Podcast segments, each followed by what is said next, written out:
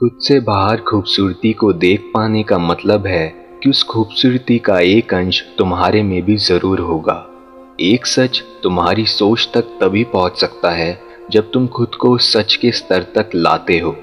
इसी वजह से असली खूबसूरत लोग हर इंसान में और हर चीज़ में खूबसूरती देख पाते हैं।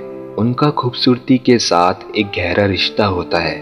अगर तुम खुद को उस स्तर तक ले आओ जहाँ वो चीज़ है जिसे तुम पाना चाहते हो तो यूनिवर्स ये पक्का करेगा कि तुम्हारी भारी दुनिया तुम्हारी अंदूरी दुनिया से मेल खाए और तुम्हें वो चीज़ ज़रूर मिले। महानता इसलिए तुम्हारा ध्यान खींचती है, क्योंकि तुम्हारे अंदर भी कुछ ऐसा है जो महान बनने की इच्छा रखता है। लेकिन तुम कभी अपनी इस आवाज़ की नहीं सुनते। तुम खुद को अलग समझते हो इस दुनिया से और भौतिक को सूक्ष्म से, और इसी वजह से तुम टुकड़ों में ज़िंदगी जीते हो। शाश्वत के साथ कदम मिलाकर चलो। अपने सपनों को बोलकर सच बनाओ। कभी भी खुद की क्षमता को कम मत समझना। तुम्हारे अंदर पूरे ब्रह्मांड की ताकत समाई हुई है, जो चाहती है कि तुम नियंत्रण लो और खुद की सीमाओं के पार चले जाओ।